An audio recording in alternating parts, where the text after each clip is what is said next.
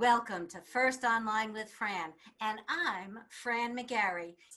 Today's show will honor the famed comedian Norm Crosby, the deadpan mangler of the English language during the 60s, 70s, and 80s, who died at the age of 93. He started his stand up routine by looking for fresh ideas and kept hearing people misuse words and started to use it in his act. He called the famed baby doctor, Benjamin Spock, Dr. Spook. Mm-hmm. and with a straight faced sincerity, he said, People should have an apathy for one another. They should have rapport for each other. Today's kids, he said, gotta cut that umbrella cord and split. And today, to make us laugh out loud, I welcome a fresh new talent, Gianmarco Soresi, to talk about stand up comedy and finding humor in the middle of a pandemic. Welcome, Gianmarco. Hello. I have to admit, I had never, I've never heard uh, his work of who you just talked about, Norm Crosby, and I, I just added his album to my comedy playlist, so I hope to hear it soon. Absolutely, absolutely. And God, we need to laugh more than ever today. Sure. And what I'd like to do to start our conversation is to talk about where your fresh ideas come from and how does that transcend into stand-up comedy routines. How do you do that? When I first started writing stand-up, you start writing furiously because basically we all go through the day and things happen and the first reaction is what the hell is this? Or what this is wrong or there's there's a hypocrisy here there's people lying here. And that's the impulse. Whenever i have an impulse usually when i get like annoyed or upset or angry and then from there i try to find the funny thing where you're like revealing the truth of the matter in a in a quick way that really surprises you and people can find a commonality with. So yeah take us to that place when you say like something just happens. Sure. So like one one joke that i wrote pretty recently i said that i'm in new york city and they've they've reopened indoor dining partially but most comedy clubs here say they can't operate at 25% capacity even though i've never seen them do otherwise.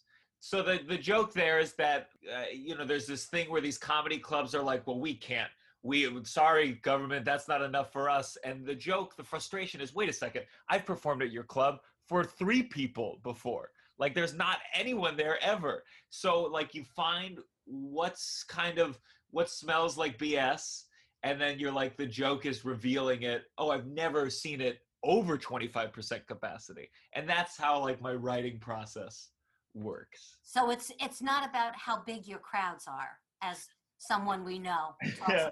Look, at this point, after eight months of coronavirus, I'd perform for one person eh, outdoors at a park bench over you know, music in the background. You know, you, you're making a good point because I, I'm an actor and stage actor, and I so, so miss being on the stage and sharing that experience. And I'm doing new play readings via Zoom, but you, you tough. just don't. It's tough. I've it, done a couple uh, Zoom readings myself. I started in musical theater, so I've I gotten asked to do a couple, and they are rough.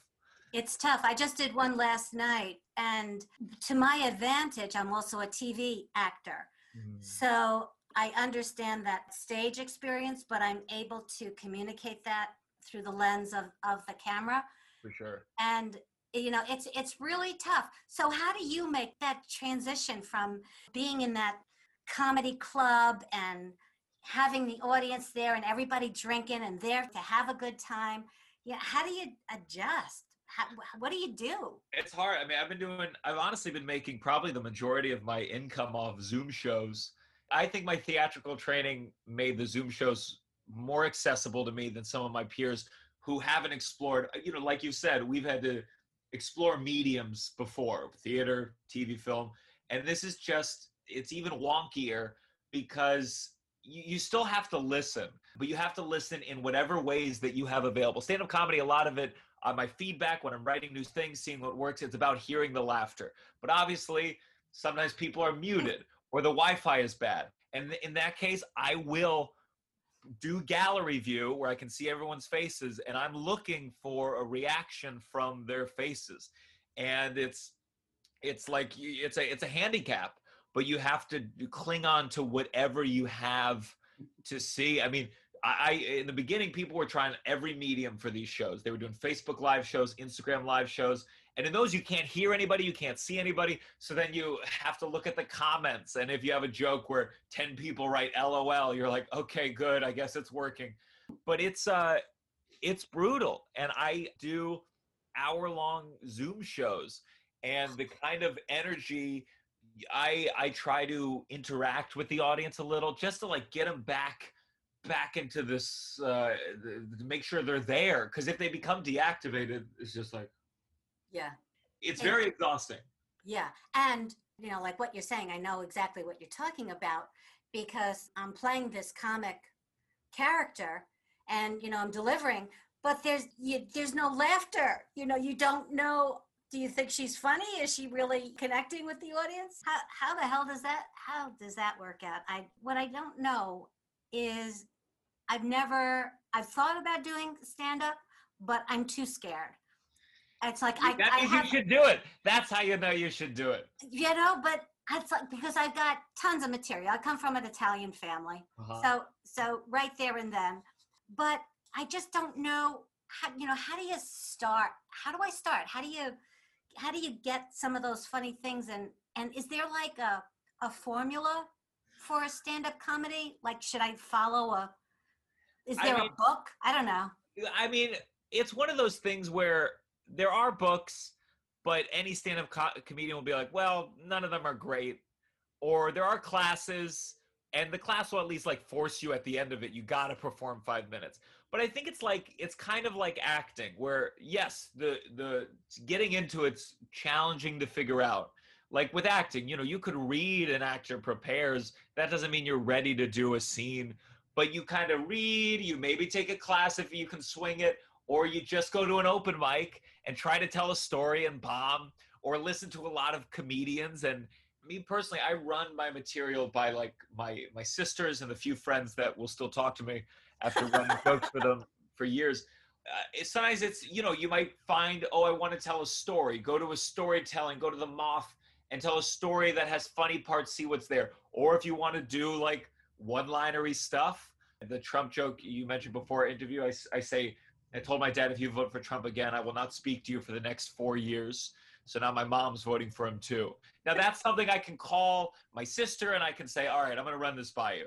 And I can hear if it pops, if it clicks, I can reword and yeah. So you just come up with these ideas. I guess every, like every actor, we each have our own style. How would you describe yours? It still feels very much like it's it's evolving. I started out because I was an acting background, like storytelling was my style. But then the more I got into stand up in, in the nitty gritty, I like started to love one liners. Like I love I love listening to a good Rodney Dangerfield album, or there's contemporaries like an Anthony Jeselnik who like very concrete, mathematical, beautiful jokes. And I think honestly, spending eight months crafting jokes 70% over Zoom has totally guided more in that direction because when I'm doing Zoom, when we talk about feedback, when I do a one liner, I can very clearly set up punchline, did it work? Great. Set up punchline, did it work? And I think Zoom lends itself to a more formulaic joke structure and then when I get back out in the real world, I might gradually become a little more flowy. There's also like the more fame, you know, I do perform for shows with four people in the audience or 10 people and they're all wasted. Then when you get more famous or you get more of a following, you have a little more room to tell a story. You have their attention for longer. I don't get to assume I'll have people's attention. And that's the real difference between, I think, a lot of actors when they go into stand up comedy. Where like, you especially before anyone knows who you are you have to earn their attention with every punchline. And if you lose it it's gone.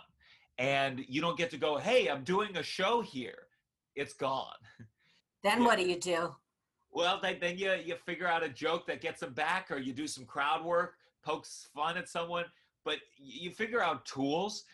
That's why I think like even if you're it's a lot of stand-up comedians would would hate me for it because there's too many of us. But I also think if you're an actor, if you do some stand-up, the nerves for doing a play reduce tremendously because you're like, right, no one's gonna heckle me as I do Death of a Salesman, and all of a sudden, like that space becomes so much more like, oh, this is actually amazing circumstances because I've been in a war zone of stand-up comedy.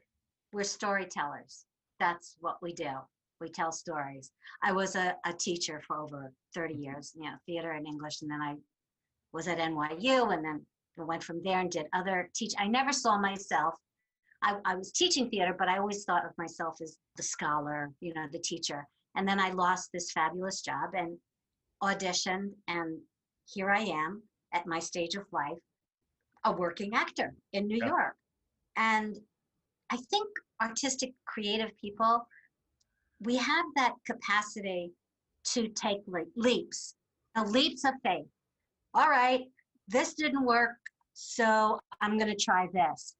You know, you mentioned that you were a musical theater. How how did you make that leap? Because I guess I'm picking your brain here because Sure. it's starting i'm starting to feel like maybe i need to put this stand-up comic thing together so how you know i'm looking for a way how did you do it Yeah, I mean, it's it, was is more a matter of like other things. Like I uh, singing used to be my number one priority. I went to college for it, as I said, and I hit a wall. I hit a wall after four years where like I just didn't think my apparatus, my vocal apparatus, was going to be competitive in the marketplace. I kept running into walls that frustrated me greatly. So then I kind of moved into acting because I found a great acting teacher that I loved and and for a little bit, I would have told you that I want to be the next Daniel Day Lewis, even though I don't always like, you know, I'm not, I don't want to do a long day's journey into the night twice a day on a Saturday. That sounds like a nightmare to me, but it took a while to figure that out.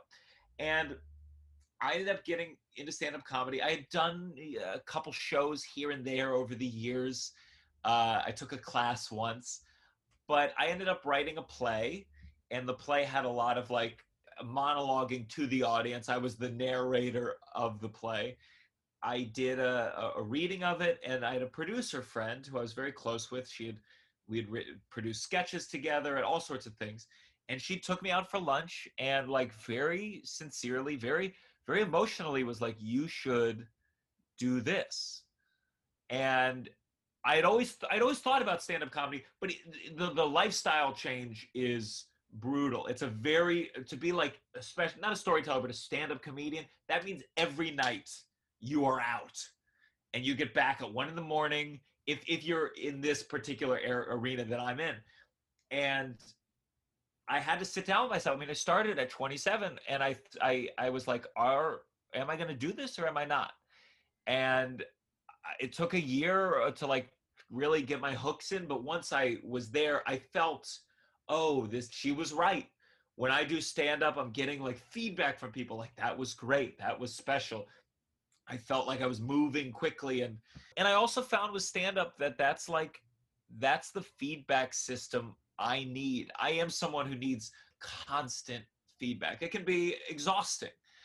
But with stand up, it's like every joke is kind of like does this work? Laughter, great. This laughter, great and i realize it just emotionally that's what i crave. That's what makes me feel good. And a good stand-up comedy set can cure uh, many of my ills and make me just walk away feeling just amazing. A good comedy sketch. What's a good comedy sketch? Would you watch do you watch like I, I said a set like a good set if i have a good set. Yeah. like if i do if i do it 10 minutes and i just like crush i i walk away just feeling like I feel worthy. I feel, you know, I, uh, for a moment, for a brief moment, all those feelings of doubt and like, am I just a, a waste of space? Go away briefly, and I like that, obviously. going back to what we what we started with this conversation um, you know about those ideas that fresh those fresh ideas has the past four years and being in a pandemic brought you to different perspectives of your humor than before Being like doing uh, comedy about politics is very tough. The more polarized we get, it can be very tough because, like, I'll go to certain places and it's fine if there's uh, Republicans in the crowd and I'm a, I'm a, lib- a super liberal Jewish Democrat from New York. But especially with Trump, you would sometimes get a place where if you just said Trump, even if I was doing a joke that was poking fun at my own hypocrisy, but you just said Trump, and you would have a certain swath of the audience go, "Yeah, woo!" and it, it the the energy in the room changes to like a, a rally. And I, I remember I did this one joke where, and it was true. Someone someone on Twitter, a Democrat, was like, I'd vote for the Democratic nominee even if it was Adolf Hitler. And I was like, oh, I thought that was weird because nobody asked her that. And like, and and so people are laughing in the room. But then this this there I was in Connecticut at a casino in Connecticut, and this guy was like, "Yep, there you go. You'd rather be with Trump." And I was like, compared to Adolf Hitler, and but like, but but he but he changed the energy in the room and suddenly i'm like dealing with like a kind of a fan who's like this i'm just joking i'm not here to change i am not going to change minds with my comedy i just at most i want to make you go like oh that's that is yeah it, curious is the most i'm going to incite and uh I think this pandemic in the last four years in particular have, have made it feel well, you, you can't not talk about politics. It feels like it has bled into everything. And I, I think it's a good challenge where, like, can I come up with political material that even if you're a Trump supporter, you'll enjoy? And maybe, maybe you'll enjoy it and you'll go, like, mm, he's got a point there. And I'll do shows. I do lots of shows because you do corporate corporate shows family reunion, retirement community, they always say to you, they say, don't do any politics. And as a comedian, there's part of you where it's like, well, screw you. But I try to always like get a get a get a couple politics in there and do it in a way where no one complains, it does well, and if people laugh, no one complains after the fact. And you always have to keep that in mind. And that's so true because that's that's what I I believe in. That's why I started this whole podcast thing because I was so frustrated at how people were just just being mean to each other. We have so much meanness sure. when you know we, we're not we have to not look at our opponents as enemies you know what biden said in, in his speech and i really believe that the arts are our supernatural gift it's it's a way that we can heal people through our humor and I'm wondering, you know, do you think about that when you're creating these sets? Yeah, I mean, it's, I enjoy kind of dark, twisted humor. And I don't fully think about like, how is this going to help someone? I'm just like, if I focus on making this joke great, if I focus on making it a great set, more often than not, people in pain will feel good watching it. I at least I take more from like the comedians above me who have a big fan base and like there's Anthony Jeselnik is one of my favorites, but he's known as like one of the darkest one-liner comedians out there. Every joke is horrifying, horrifying. If you're not in the mood for it, you you hate it. But people watch that. People have been through significant trauma in their life and they write, "You know what? This made me laugh. This made me feel good. This this helped them in some way get through life enjoyably." And um I think that's the key with comedy. That it, for me, it's more like I'm going to make great comedy, and if this is useful to heal people, that's great. But uh, I do think should have a little bite, and I think people who have gone through real pain they enjoy that bite because it feels sincere to them. I I've often found I've done a lot of shows you know you'll do shows uh, uh, for for older or retirement community or older people and there's always a feeling sometimes of like i better be clean this is my grandparents but there's also sometimes you don't need to be and it's like oh right these people are 80 they've seen death and they've seen war and they've seen and so they're willing to go to some dark places because they had to go there for real. So they're willing to to go in it in the comedic realm. And uh i think that's where healing can happen is sometimes in that really tough place. And if you can figure out a way to make it funny that's that's the best part. And to make it funny how do you make it funny? I mean, I trying to deliver the lines like Norm Crosby did, it's all in the timing. And I'm like the worst joke teller uh-huh. because I only remember the punchline. So I'll I'll go to my husband. I'm like, "What was the joke that ended like this?" And then you know he's Yeah, yeah, yeah. typical Irish. You know they know they they find with the droll humor, the the dry wit, which is why I I love him to pieces. And I'm like, "What's the joke that ends like this?" And people are cracking up laughing. You know, I just remember the the punchline. How do you how do you remember? It's all in the timing. Now I think of David Ives' play Yeah, yeah, yeah, yeah, yeah. all in the timing. That's why I don't know whether I could. I'm a comic actress, but it's different. Sure, sure. I mean, when you write it, when you write the joke yourself and you figure it out, like it just, I rarely have to like study my jokes like lines. I do write everything out. Not every comedian does. Yeah, that was something I wanted to find out. Do you Yeah. do you write a script? What what do you work from? I write it out. I think a lot of comedians don't, and I think the the, the longer I go, the more I realize that like my creative process, even though I'm I've been primarily a stand-up for the last couple years, my process is still informed by when I learned how to do playwriting and scene study. So I like to write it all out.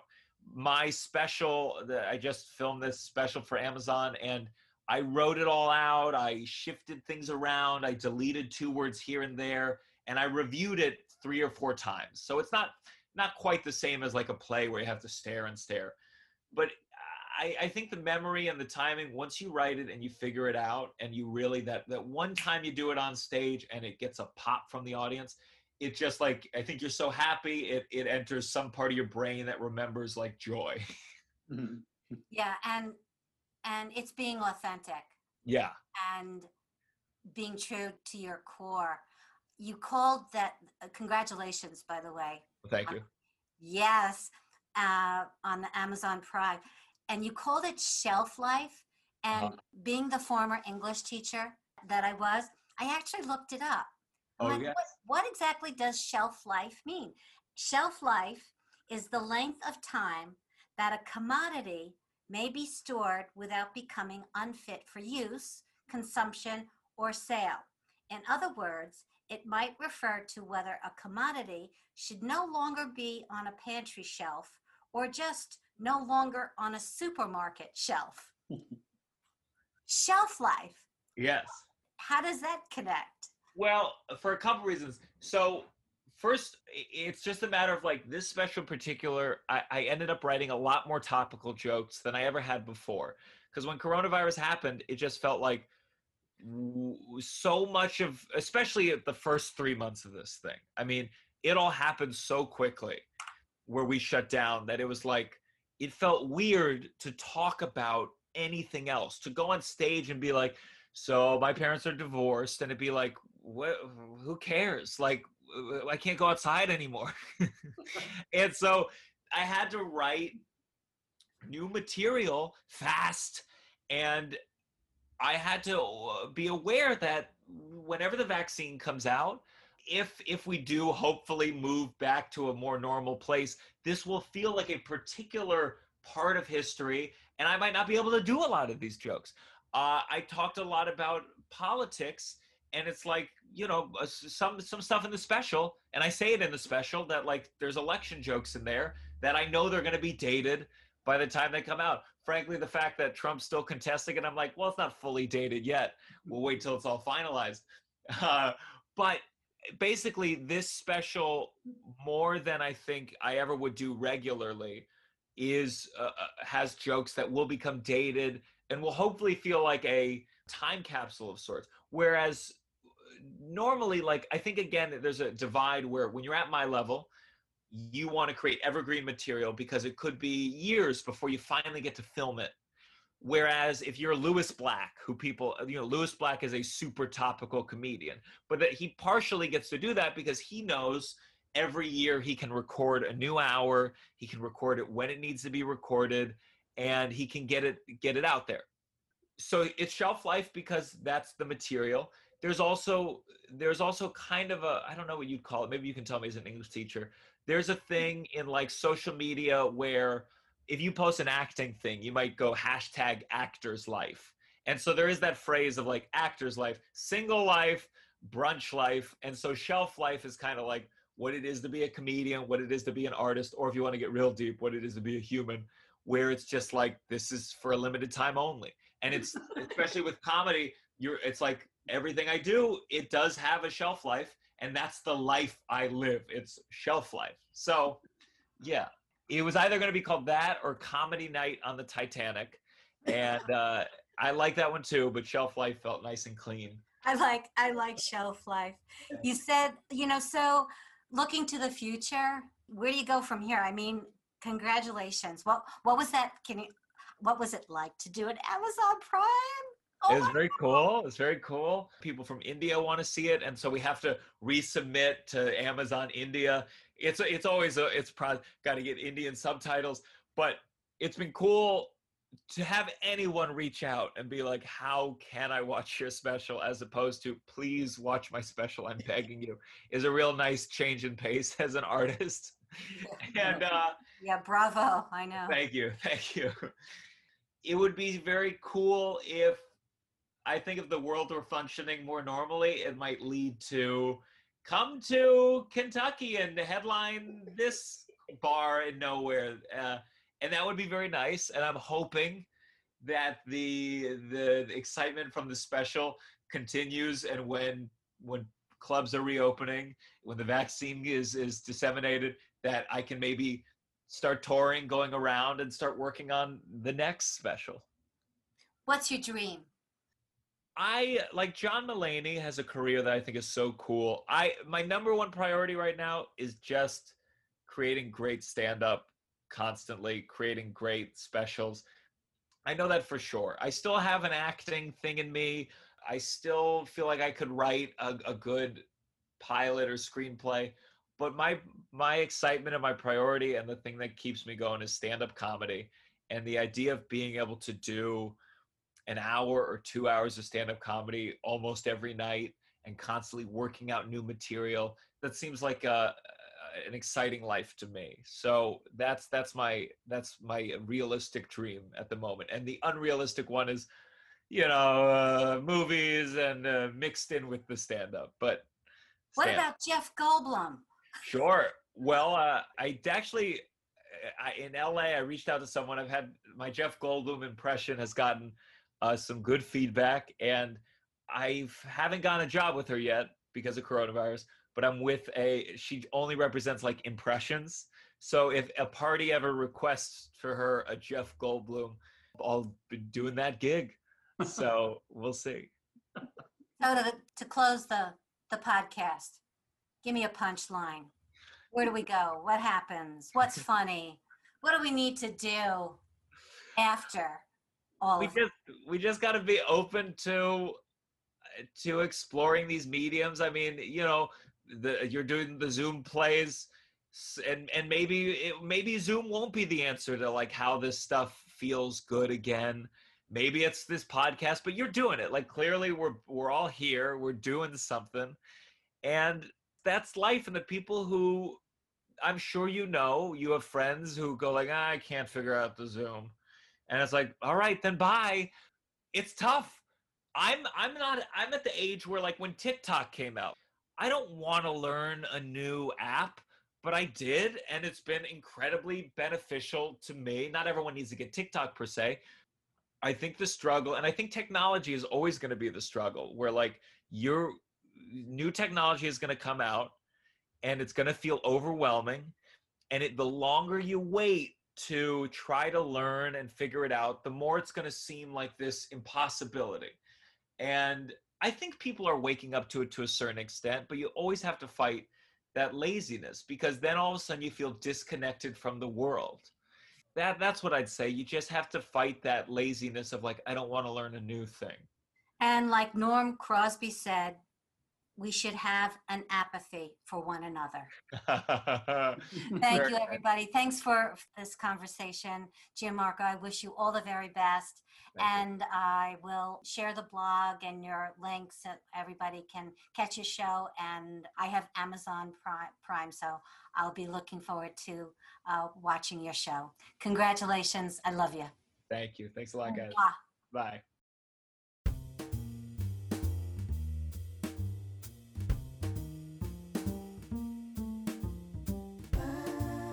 Find out more about what Fran is up to. Go to her website at firstonlinewithfran.com.